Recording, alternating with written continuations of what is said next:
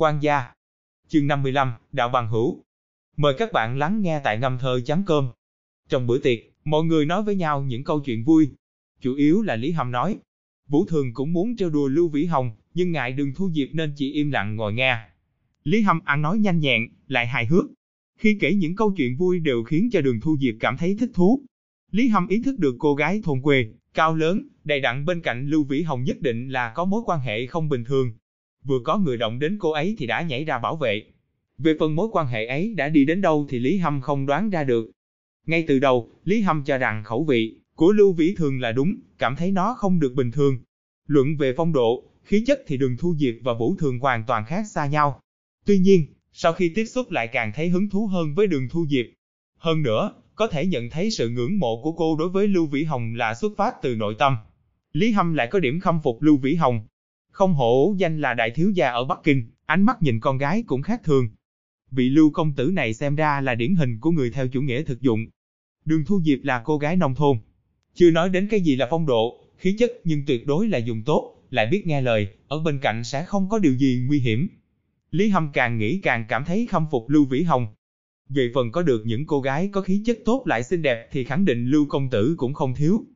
Vũ Thường cũng không lạnh nhạt với đường Thu Diệp, thỉnh thoảng lại nói nhỏ với cô hai ba câu.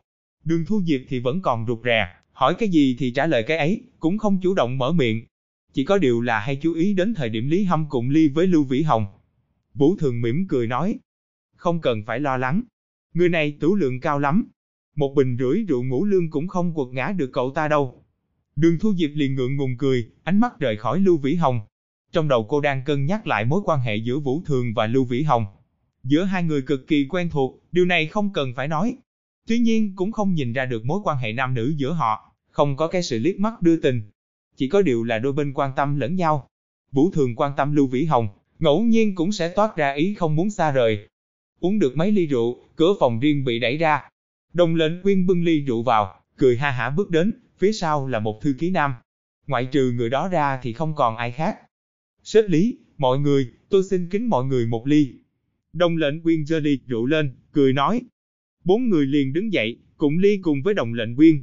Lý Hâm và Lưu Vĩ Hồng mỗi người cũng uống cạn nửa ly. Còn Vũ Thường và Đường Thu Diệp thì chỉ uống nước giải khát cầm chừng. Mời Phó Chủ tịch Đồng ngồi. Lý Hâm cười tiếp đón đồng lệnh quyên và thư ký của ông ta. Đồng lệnh quyên ngồi xuống, hỏi. Sếp Lý, hôm nay ngài có trở về Đai Ninh không?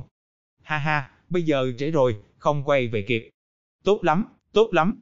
Bất kể như thế nào, cũng phải nể mặt sếp Lý chứ.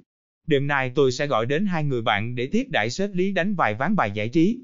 Cuối thập niên 80, không có karaoke, lại không có dịch vụ massage. Một cái thị xã thành phong lớn như vậy, chỗ ăn chơi cũng chỉ có hai câu lạc bộ khiêu vũ và hai rạp chiếu phim. Phòng khiêu vũ thì lộn xộn, phần lớn là giới trẻ. Phó chủ tịch đồng tự trọng thân phận nên không thể mời Lý Hầm đến những chỗ đó.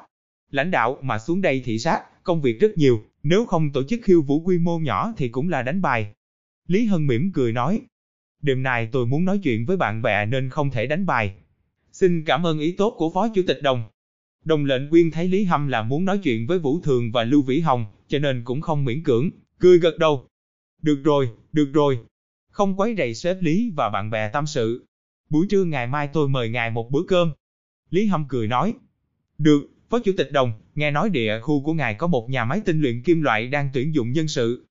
Đồng lệnh quyên hơi chút sửng sốt, trong bụng thầm nghĩ không biết tại sao Lý Hâm lại hỏi chuyện này. Nhà máy tinh luyện kim loại tuyển dụng nhân sự như thế nào cũng không có liên can đến Lý Hâm, lập tức đáp. Đúng vậy, mà có chuyện gì không? Nói xong, ánh mắt lại hướng về thư ký của mình. Nhà máy tinh luyện kim loại có tuyển dụng lao động hay không, thật đúng là phó chủ tịch đồng không quan tâm, tự dưng cũng không biết. Người thư ký vội gật đầu đáp. Đúng vậy, phó chủ tịch, là có chuyện như vậy. Sếp Lý. Phó chủ tịch đồng nhìn về phía Lý Hâm, chờ câu trả lời của y. Là như thế này, thân thích một người bạn của tôi muốn đi làm ở nhà máy tinh luyện kim loại. Phó chủ tịch đồng có thể đánh tiếng với bộ phận có liên quan, sắp xếp một vị trí hay không? Lý Hâm cũng không quanh co, lòng vòng, lập tức đưa ra yêu cầu. Đường Thu Diệp lập tức mở to hai mắt ra nhìn. Lưu Vĩ Hồng khẽ mỉm cười. Lý Hâm người này đúng là người bạn chí cốt. Ngay tại trường nông nghiệp nghe Lý Tiểu Cúc nói như vậy thì liền ghi nhớ việc này trong đầu. Lưu Vĩ Hồng còn chưa nhắc nhở y thì y đã đề cập với đồng lệnh quyên rồi. Hóa ra là có chuyện như vậy. Đồng lệnh quyên đang lo không có cơ hội làm quen với Lý Hâm, thì một cơ hội từ đâu lại đến, lập tức cười nói. Đâu có, đâu có. Nếu thật sự có chuyện như vậy thì tôi nhất định sẽ sắp xếp. Nói xong, liền hướng mắt về phía thư ký ra hiệu. Viên thư ký lập tức lấy quyển sổ nhỏ mang theo, mở ra rồi nhìn Lý Hâm. Lãnh đạo bình thường khi làm việc, nếu lãnh đạo bật cười ha hả, nói nghiên cứu thì có đợi 3 năm 10 năm cũng chưa có kết quả. Nếu trầm ngâm khó quyết, muốn nói còn phải suy nghĩ thì phải có điểm hấp dẫn. Tuy nhiên còn có động tác không đúng chỗ, còn phải xem ngộ tính của anh nữa. Nắm đúng lãnh đạo cần, phục vụ đúng chỗ đúng lúc thì việc này đến 90% là thành công. Ở đây, Phó Chủ tịch Đồng không nói một lời nào, còn khiến viên thư ký lấy bản ghi chép ra. Đây là không phải là làm bộ cho Lý Hâm xem mà là đồng lệnh quyên sợ mình việc nhiều mà quên đi mất. Một việc nhỏ như vậy mà để cho Lý Hâm hỏi lại lần thứ hai thì không có ý nghĩa gì. Ngộ tính của Phó Chủ tịch Đồng quả nhiên là cao. Quyển sổ ghi chép của viên thư ký, so với văn kiện của đảng thì còn đáng tin hơn nhiều. Vay tiền ngân hàng chấm nét tài trợ tập âm thanh này.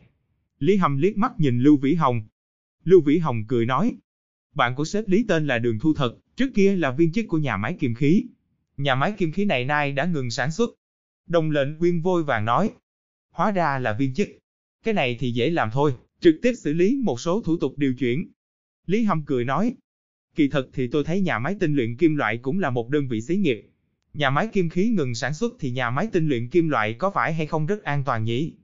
Đồng lệnh quyên là người khôn khéo, vừa nghe đã biết là biết Lý Hâm đề cập đến chỉ tiêu của nhà máy tinh luyện kim loại chỉ là sự ngụy trang. Nếu là giúp bạn bè thì phải làm cho tốt. Đường đường là con trai của phó chủ tịch tỉnh nhờ vả thì không thể làm việc gà mờ được. Ha ha, đúng vậy, hiện tại thì xí nghiệp đều là hướng ra thị trường, tự chịu trách nhiệm lời lỗ. Điều này quả thật không dám giấu giếm. Nếu không thì như vậy đi, sếp Lý, tôi đến lúc đó sẽ nhìn xem đơn vị sự nghiệp còn thiếu hay không. Mặc kệ là đơn vị xí nghiệp hay xí nghiệp đơn vị thì chỉ cần là làm công ăn lương thì không thể còn ghế trống nào cả. Người nào cũng tìm cách cho mình vào biên chế. Nhưng nếu đường đường một phó chủ tịch địa khu sắp xếp một viên chức tại một đơn vị sự nghiệp thì cho dù đã hết biên chế thì cũng sẽ có biện pháp. Ân tình này khá lớn. Không phải mỗi một con trai của phó chủ tịch tỉnh đều có thể diện lớn như vậy. Cũng vì Lý Hâm có mạng lưới quan hệ rộng lớn, đến đâu cũng có thể nhờ được nên đồng lệnh quyên mới sản khoái như vậy. Viên thư ký liền ghi chép điều này vào trong quyển sổ. Lý Hâm mỉm cười nói, vậy làm phiền phó chủ tịch đồng rồi. Ha ha, sếp Lý đừng nói như vậy. Chúng tôi là ai chứ? Mỗi lần đi tỉnh không phải đều nhờ đến sếp Lý chiếu cố sao? Đó là phó chủ tịch đồng đã để mắt đến Lý Hâm. Phó chủ tịch đồng, nghe nói báo cáo về việc thành lập địa khu Hạo Dương, quốc vụ viện đã phê chuẩn. Đúng vậy, đúng vậy. Đã phê rồi.